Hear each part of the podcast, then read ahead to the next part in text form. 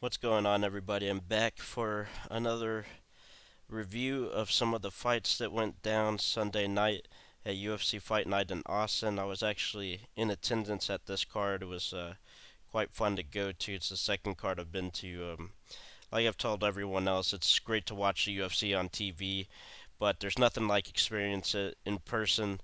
The first time I went was at a UFC I believe it was what was it 169 189 so, something. It was quite some time ago already. It was the trilogy fight between Cain Velasquez and J- Junior Dos Santos so that was a pretty stacked card in Houston. It was uh, pretty electric. There is a difference between a card like that a huge stacked pay-per-view card and a fight night like this. Obviously you're going to have more energy more excitement more of that adrenaline rush and just you know the production is is, is uh it feels like there's a lot more at stake on those nights rather than a night like last night at UFC Fight Night 126. But again, it's still very exciting. Good to be out there with all the fans and just uh, watch the fights in person. It's it's a different type of feel for sure. So I recommend going out to it and uh, really experience experiencing it for yourself if you ever get the chance. But we'll talk about the fights that really held an impact in my eyes, at least. Uh, a fight that some of the fights that I thought that there were some interesting things that came out afterwards, uh, and you know what guys are interesting going forward and whatnot. So let's start out with the main event. We'll go Donald Cerrone versus Yancy Medeiros. This was a really good back and forth fight in that first round.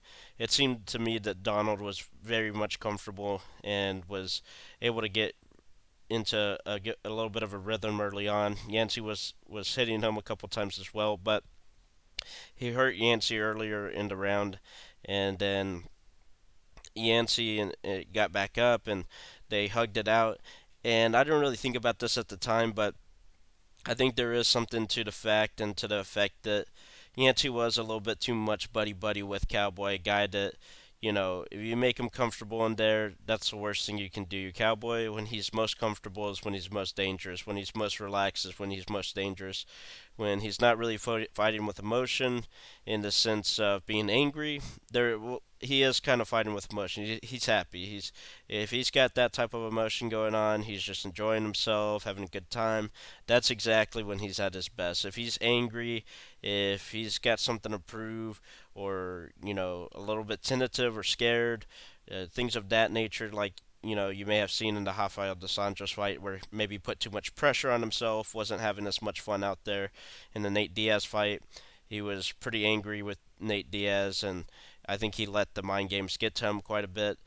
When he fights like that, it can be a much easier task to get in his head, really disrupt his game plan, and of course you have to be a great fighter in order to still come away with the victory. But for Yancy, it's not that that was the end all be all, but you set yourself up to be facing a tougher opponent when you, uh, you know, when you pay him that respect and you really make it as fun as he did for Cowboy. At the end of the day, Yancy ended up uh, knocked out, and right at the end of the round, 4:58 remaining in the round, he he got dropped, and then Cowboy went in for the finish with a couple punches on the ground. But it was just pretty apparent to the ref that Yancy was done done for, and uh, they stopped it at that point in time. Was kind of hoping it would go in the second round just to see some more action, but it was good stoppage nonetheless. No one's complaining about that for sure. So for Cowboy, this is a, a fantastic win for him. I mean, he's got to be happy coming off of those three straight losses in which he lost to. Who, who was it that he lost to? I know he lost to Masvidal. He lost to Robbie Lawler, and then in his last fight, he lost to Darren Till by TKO. And two of those those losses were via TKO, which he hadn't suffered one of those since 2015. So for two two of those losses to go that type of way is not good for him. Obviously, with his uh, he is getting older. He's 34 years old at this point in time.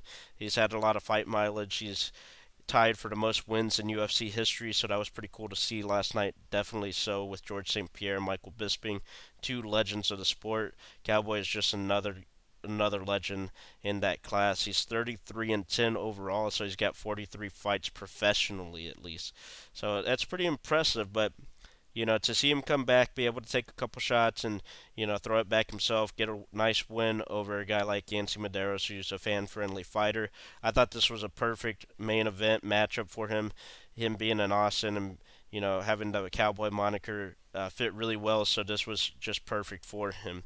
Now, he's talking about going back down to 155, and he called out Khabib Nurmagomedov uh, in a little bit of a playful way. I mean, serious about going after him, but nonetheless wasn't saying like that's absolutely the next fight he wants. Uh, he does want to go back to 155. Says the boys at 170 are a little bit, little bit too too big for him. He thinks a 165 pound division would be perfect. I think that for Cowboy, a guy like Cowboy, that would be a perfect division. Not sure if he would be the champ. There would be a lot of competition that would uh, go into that 165 pound division. But I think for his body, it would be perfect for him. But unfortunately, doesn't look like we're getting that anytime soon. So if Cowboy does decide to go back down to lightweight, I mean, there's tons and tons of good matchups for him. Uh, tons and tons of intriguing matchups. You could do, you know, potentially Dustin Poirier versus Cowboy Cerrone. You, should he win or lose against Justin Gaethje? If Gaethje were to win, you know, maybe you could do Gaethje versus Cowboy. That would be a phenomenal fight. You could do Kevin Lee versus Donald Cowboy Cerrone. Um, you know, Nate Diaz is looking to come back. I mean, if he wants to fight against a big name guy, I mean, why not do Nate Diaz versus Cowboy Cerrone? I know Nate's shooting for the stars in terms of trying to get Tyron Woodley or some of these other guys, but I wouldn't mind seeing that fight either. So somewhere within that range. I mean, you've got your Michael Chiesas of the where of the world, Beneil Dariush, James Vick, but uh, I'd like to see Cowboy get a little bit bigger of a name right now. Um, he doesn't have a lot of time left you know, being 34 years old. I mean, who knows? Maybe he could fight for another five years, but with the type of fight mileage that he has in his career, along with his age, you know, being a lightweight, it's tough to age well and uh, and, and still be at the elite of the elite. So if he can do that, that's that more power to him. But you know, there's only one guy who I've really been seeing lately really age really nicely and just continue to stay at that elite top level. Um, performance, which is Frankie Edgar, and so it, it is a little bit of an anomaly. I think those guys in those lighter weight classes, once you start to creep up in age, it's not like the heavyweights where you can afford to be 39, 40, uh, 35 years old. It starts to get a little bit worrisome once you get to this part of your of your career for these lighter weight classes for sure. But nonetheless, was a great performance by Cowboy. Um, for Yancy going going forward, I mean, this is the type of fights that Yancy should be looking for. I mean, I know that Cowboy, he's not going to have a guy like that next, but I mean, he's fought Alex Oliveira, Erick Silva, Sean Spencer. He lost to Francisco Trinaldo, has a win over John Makdessi, lost to Dustin Poirier. So you see when he gets up to these top level guys that are ranked, uh, Trinaldo's, the Poiriers, the Don Cerrone's. He's got Jim Miller as a loss on his uh, on his record. He's got uh, Husam Khabilov as when he was coming up as a loss on his record, right? Um, these are tough matchups for him. So get him another top 25, top 20 type opponent. Let him be entertaining again. See if he can, if he can get a win. Give him another top 15 type opponent and see if he can work his way into that top 15, top uh, 10 type territory. He's extremely entertaining, a lot of fun to watch, but still does have some uh, key aspects of his game that he needs to work on for sure. The next fight was Derrick Lewis versus Marcin Tybura. So Tybura did a good job of getting uh, Lewis on the ground a couple times. Wasn't able to really do a whole lot with it. I thought that Lewis would tire out quite easily from being controlled on the ground. I actually thought that Derrick Lewis's performance indicated that he had some improvement in his conditioning. I so know that sounds a little weird. He still wasn't super conditioned, but I feel like in other past fights he would have been just absolutely taxed at that point in time in the third round. It would have been really hard for him to stay active to get up from that takedown that he uh, was suffering against. I mean, he had been taken down a few times and was really trying to work hard to get back up to his feet. Once he was able to get back up to the feet, he turned against the cage, had Marcin right in front of him, and uh, just ate two, two or three too many punches right there. Uh, you know, Lewis with the lefts and the rights, and then followed up with some vicious ground and pound as well. It was over from from that time uh, at that point in time. Early on, you could tell that Lewis, when he was landing against Marcin Tybura, it was definitely affecting Tybura, and he was wanting no part of it. So he definitely took him down early in the rounds, tried to control him throughout most of the rounds. And when he wasn't on the ground, Tybura was definitely looking to, you know, keep his distance, stay as far apart as as far apart as he could from Lewis until he decided that he was going to shoot in and uh, either get him against the cage or get him down to the ground. So, smart game plan by Tybura just was not able to keep it going all the way through the third round. It looked like Tybura had a shot at winning this fight, fight most definitely. So, impressive for Derrick Lewis to come back, get the knockout. I mean, it, it's really true. I mean, even in person, I mean, it's it's incredible how just how powerful Derrick Lewis is. If he can just continue to get better at, you know, his ground defense, at, you know, not being taken down, he can continue to improve his cardio because I did see a little bit of improvement in that area.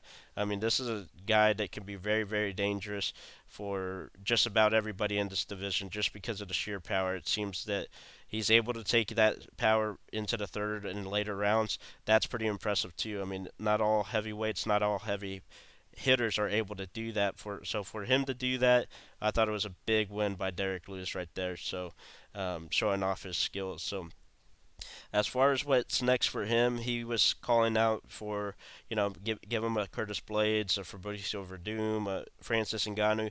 I think this is a no-brainer here. You know you want to give. I think Francis Ngannou and Derrick Lewis are two of the heavyweights that you could really do a lot with in this division. Ngannou has real star potential. Derrick Lewis has a different type of star potential, more of that cowboy star potential. Ngannou has that. Um,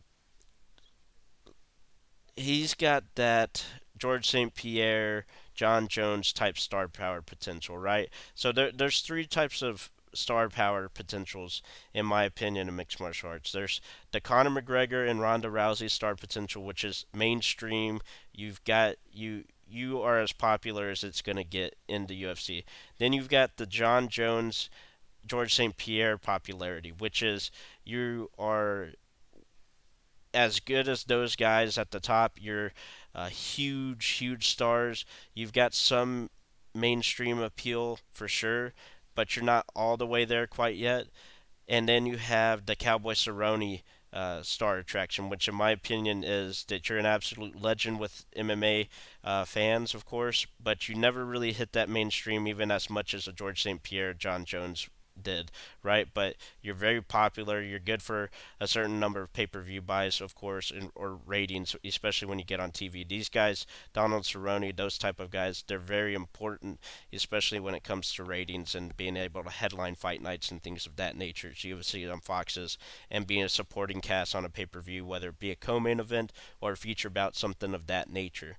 So for me, I think Francis Ngannou has that uh, George St. Pierre type potential of being a star, right? He's from a different country. He's just humongous. He looks like an action figure. He's got huge, huge power. Um, you know, he's he's getting better with his English. I think he's a little bit of an, an enigma. He's still young enough as well right now, and he could really knock rattle off some huge, huge wins in the heavyweight division and fulfill that potential. On the other hand, Derrick Lewis is kind of more in that Cowboy Cerrone. He's a little bit uh, quite blue collar. He's uh, a little bit graphic with his comments last night. You know, talking about going deep on his uh, on his wife. So it was pretty pretty hilarious. The things that he says are are hilarious and very entertaining. I don't think he's got the type of look that would you know cross over into that main star attraction as a Ronda Rousey or even a George St. Pierre, Jon Jones would but he could be a very entertaining fighter for the UFC. So I think that you put these two guys together, Derrick Lewis has suffered suffered some losses in his career. Ngannou coming off his first loss in the UFC. And you see, okay, who's able to recover or really able to make that next step and say, okay, yeah, I've had some setbacks here or there, but I'm still right here in the lead of the division. I'm ready to become your star. I'm ready to take that next step. So I think that's a perfect fight. They both called each other out on separate occasions. They both talked trash to each other. So that's been quite so that would be a good back and forth to see for sure. Um, I would have no problem seeing that fight happen. I think it'd be very entertaining, and that's a marketable fight that you could put on as a main event of a fight night potentially. You could also put that on as a uh, co-main event of a pay-per-view card, or that would be a fantastic feature fight. So any of those options for Derrick Lewis versus Ngannou, I think those will work uh, perfectly. So yeah, that would be a great fight to uh, see next. So um, as far as that goes, that's about all I have for that one. Definitely, though, Derrick will still still needs to continue on his wrestling defense and grappling defense, but uh, th- there's no secret there. It seems like he will continue to um, go forth in those efforts for sure. Um, as far as Tybura goes, it looks like he'll fall down the ladder a little bit. Um, unfortunately, he's not someone that's really uh, too super popular. He's lost his last two fights to Fabricio Werdum and Derrick Lewis, so he's just got to get back on the horse and see if he can get some exciting fights around him, get some some buzz around him before he makes another run at some of these top ten opponents. So let's go to the next fight.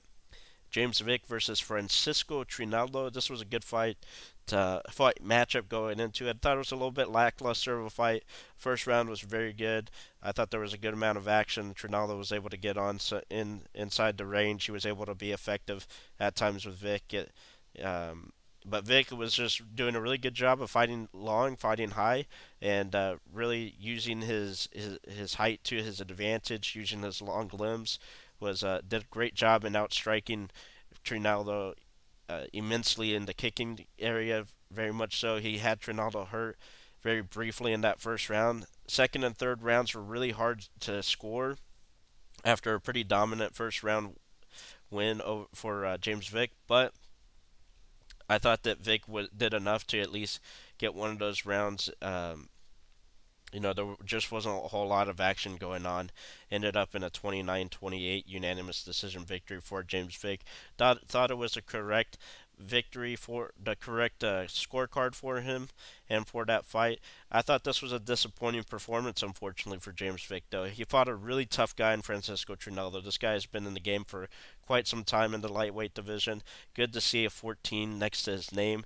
I thought that was a really well, de- uh, really deserved ranking for him. A guy who's never been just an absolutely exciting, outstanding fighter. Someone who's not like doesn't have a lot of fanfare around him, but he's a guy that you absolutely respect. He's a tough out for just about anyone in the division.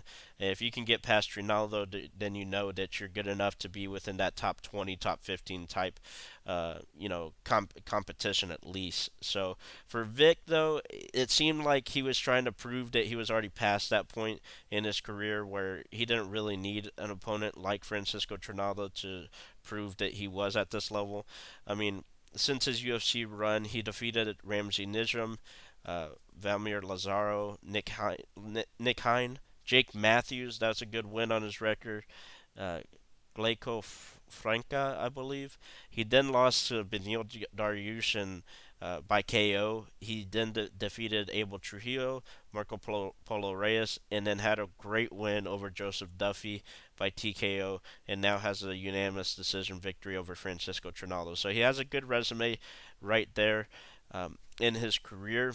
But then he was saying, you know, had a good promo after being in Texas, had a lot of fan reaction to, to a positive fan reaction towards him. And uh, he said that he, he's tired of calling these guys out. He really wants to fight, you know, the Nurmagomedovs, the Fergusons, and the McGregors of the division. Just don't see that happening at this point in time. I could see uh, like a Michael Chiesa type fight happening. I think that's a good matchup right there.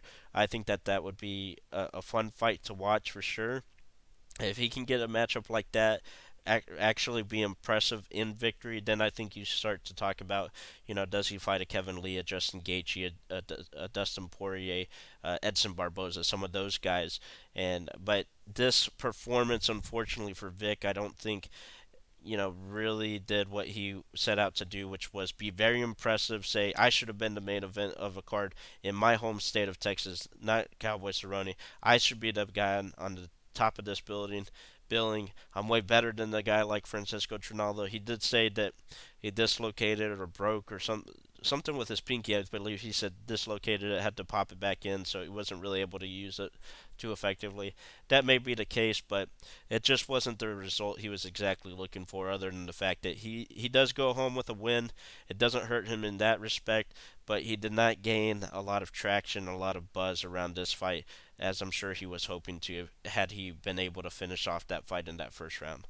A guy that was able to come out with some nice um, momentum around him was Curtis Millender defeating Thiago Alves by KO with a knee. This was a nice, nice KO here. Good performance by Curtis Millender.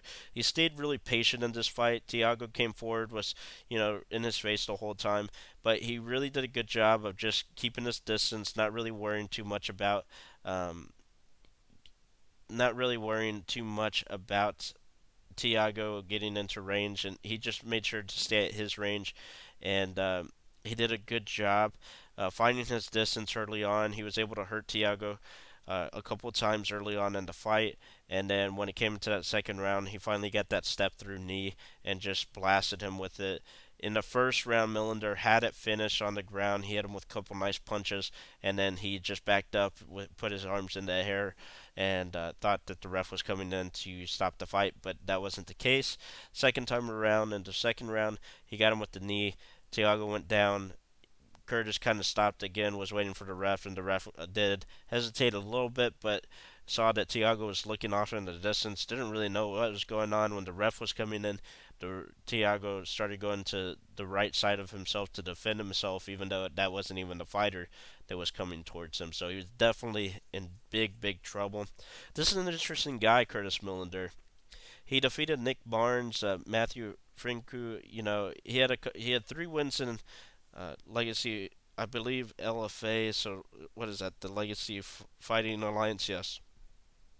So, and then he also had a win over Johnny Cisneros in Bellator, and then a guy named Ozzy Alvarez and Casey Green. So he's on a three, four, five, six, seven fight winning streak. But before, I remember having heard the name and not being too impressed with him. He had fought Brennan Ward in Bellator in his Bellator debut, and he lost by submission.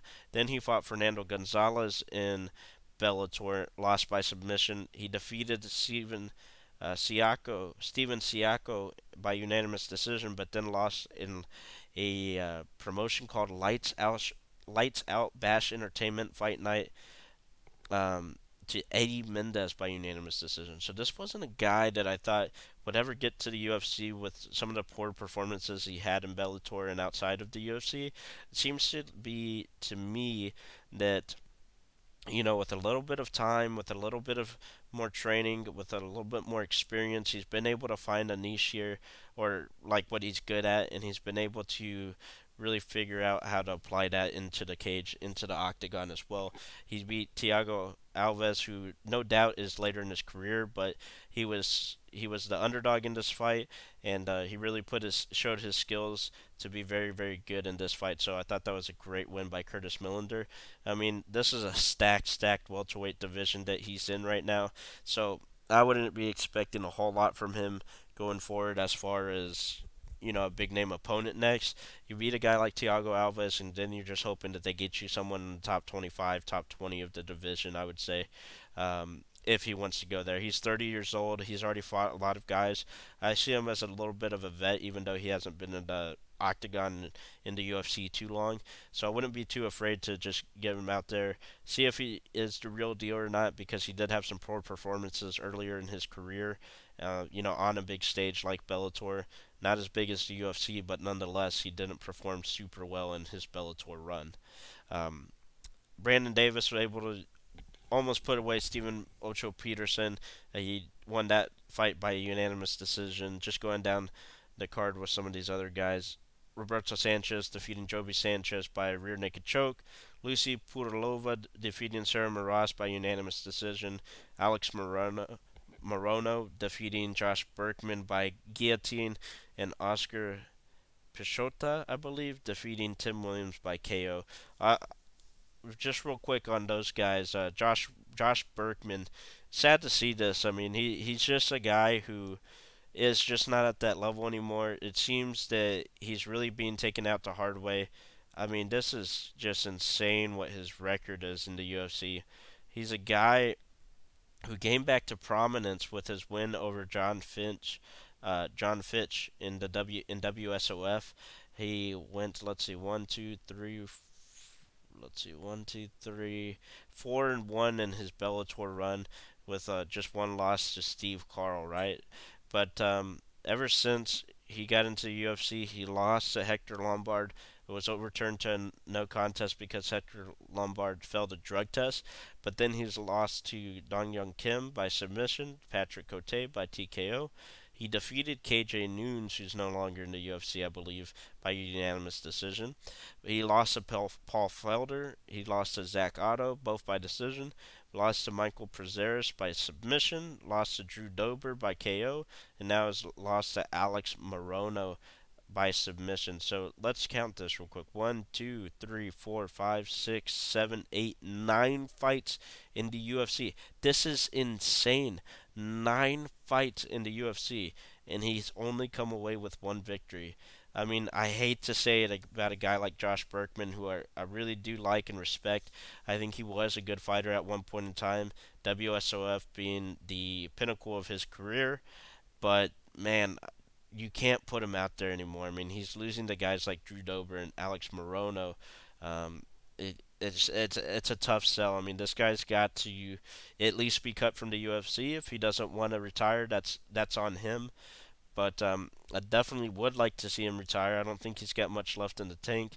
When your record starts to look like 28 and 17, it looks like you've stayed in the game way too long, especially when your age is 37, especially in that lightweight type welterweight type range. Like I said, it's really hard to be an older fighter in those lighter weight divisions. If you're a middleweight, if you're a light heavyweight, uh, a heavyweight, it's not as hard. But once you start getting to welterweight, lightweight, you do have your anomalies. And then you know from 145 pound down, it's going to be really tough because just of the speed that you have to have in those divisions. Uh, Burkman is in that position right now where he just does not have it even against some of this lower level competition. So unfortunately for him, I just think this is uh, the last that we've seen of him, and um, you know definitely would like to see him be able to find something else that would be uh, more suitable for his life the rest of the way going. But let's get back to the last three fights that really caught my attention.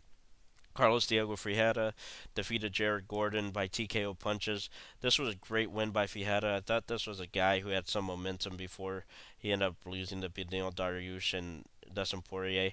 He came into the UFC defeating Colton Smith and Ramsey Nijem in pretty impressive fashion. Then faced two really top guys of the division.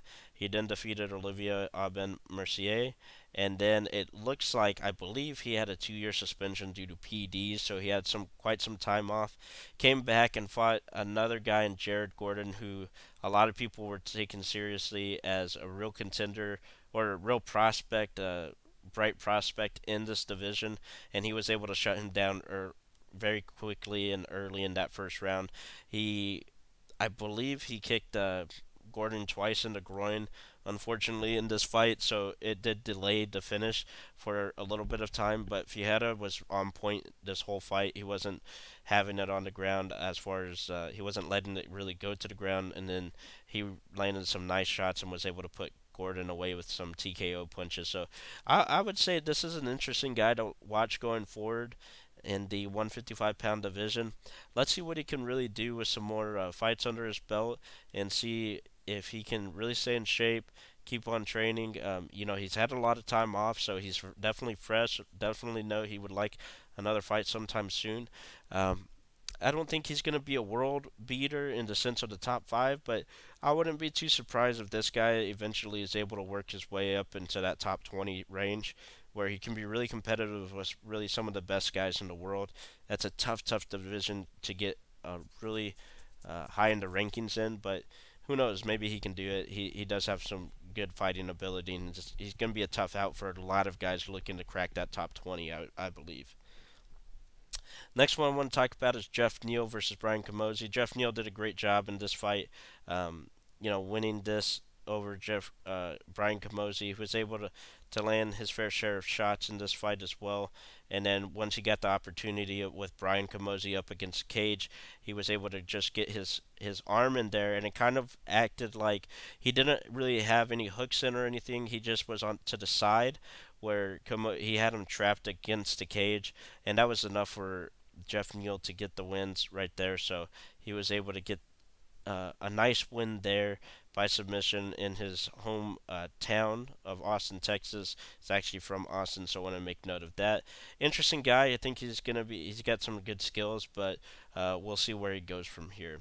Last fight I want to talk about is Sage Northcutt versus uh, Thibault Gouti. Uh, I believe is how you pronounce his name. He won by unanimous decision here. Sage definitely showed that he still has a lot of holes in his game, still got to work on a lot of things, but I think it was pretty apparent here that he is improving on his his ground game as far as his takedown defense and his ability to get up off the mat. He still struggles, there's no doubt about that, but he was really difficult to keep on the ground and to keep on his back. A lot of the times he was just trying to fight against the cage to trying to wall walk a little bit and every round that he got taken down, he made it so difficult for Gouti to actually do any damage or submit or or threaten with submissions or you know even throw any combinations or things of that nature. He just did not land the the damage necessary for him to uh, win any of the rounds, even though he was very controlling in some of those rounds, especially the third round in particular. I thought that Northcutt won the first round, Gouti won the second round, and then Northcutt in my opinion, won the third round. Even though he got controlled for the majority of it, he won the striking exchanges. I thought that Gouti actually should have stayed striking a little bit more. He had some success against Northcutt when Northcutt wasn't really uh, when Northcutt wasn't being the aggressor. When Northcutt was being the aggressor, not looking to counter so much, I thought that he was lighting Gouti up, and that's something that he needs to actually implement going forward. I know that he's got that karate style, and a lot of those guys tend to be counter strikers, but I think Sage is actually a really good blitzer. I think he's got tremendous speed and a decent amount of power as well. So I think he would almost be better if he fought with a little bit more of a Lyoto Machida style rather than a Stephen Wonderboy Thompson style. Stephen Wonderboy Thompson can be very, very patient and be so pinpoint accurate that he is able to knock out his opponents and then be aggressive.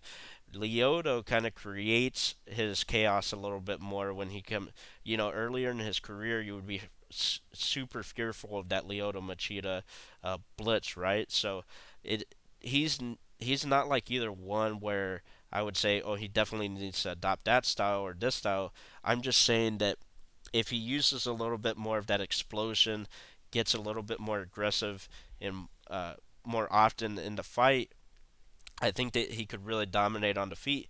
The problem with that is is that at times when he does do that, he get he has the threat of the takedown because he's coming in on a fighter who's ready to counter with this with the takedown. As he gets better with that, I think that it's going to be quite dangerous for his opponents. But you saw in this fight that that's still an issue for Northcutt.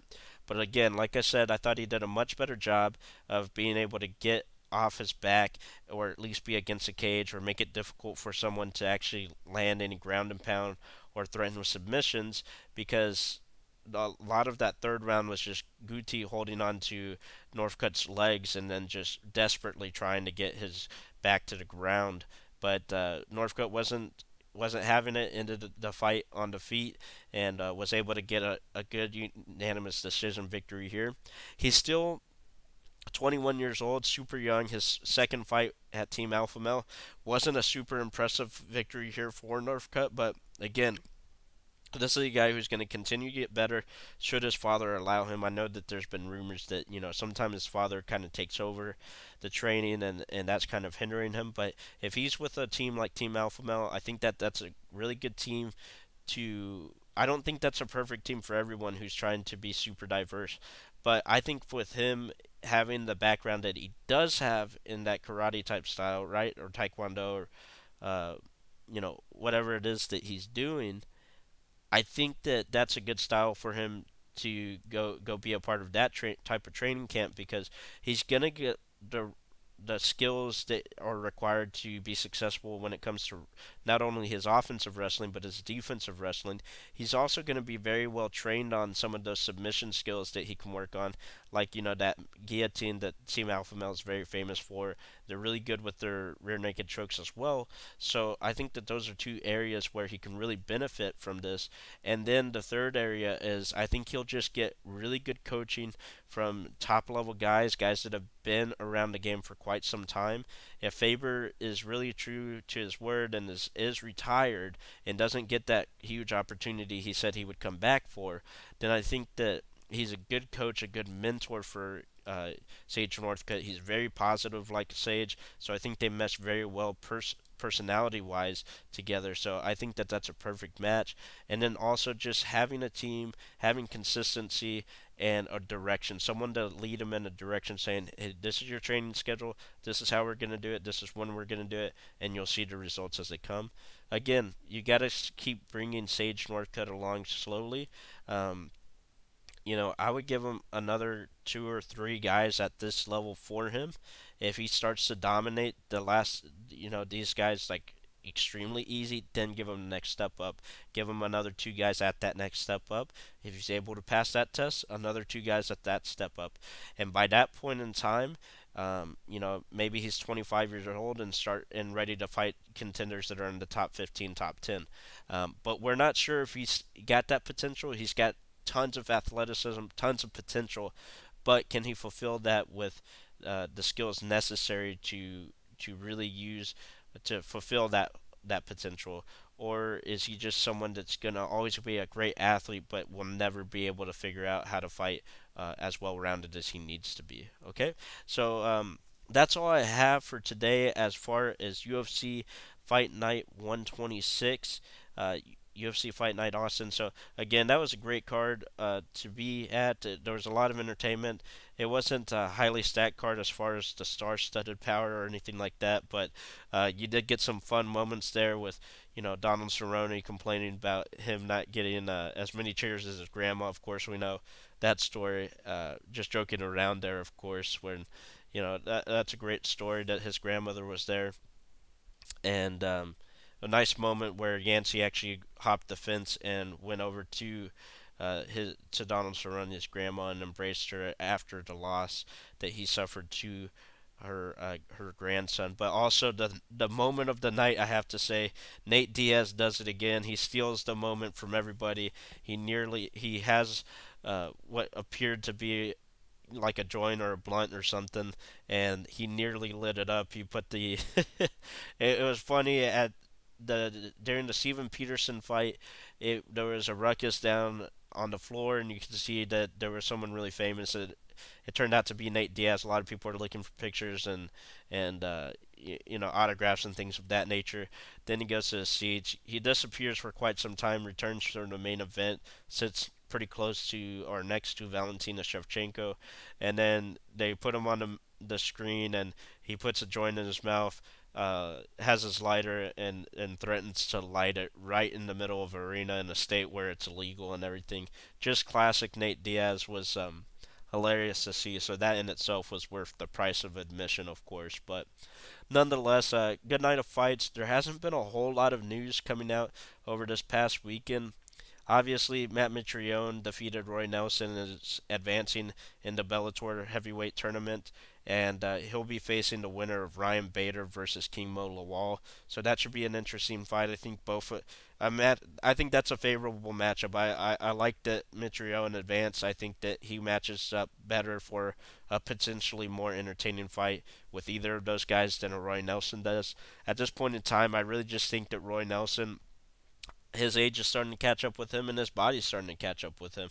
I know that he had a lot of success uh, grappling in this fight, but I, I just don't see the same Roy Nelson that I did in his uh, prime UFC years. So unfortunate for that, but nonetheless, uh, good weekend of fights. If y'all have any other comments, questions, concerns, uh, any other thoughts on the fights that we went over tonight or today, just let me know at Zapata MMA on Twitter.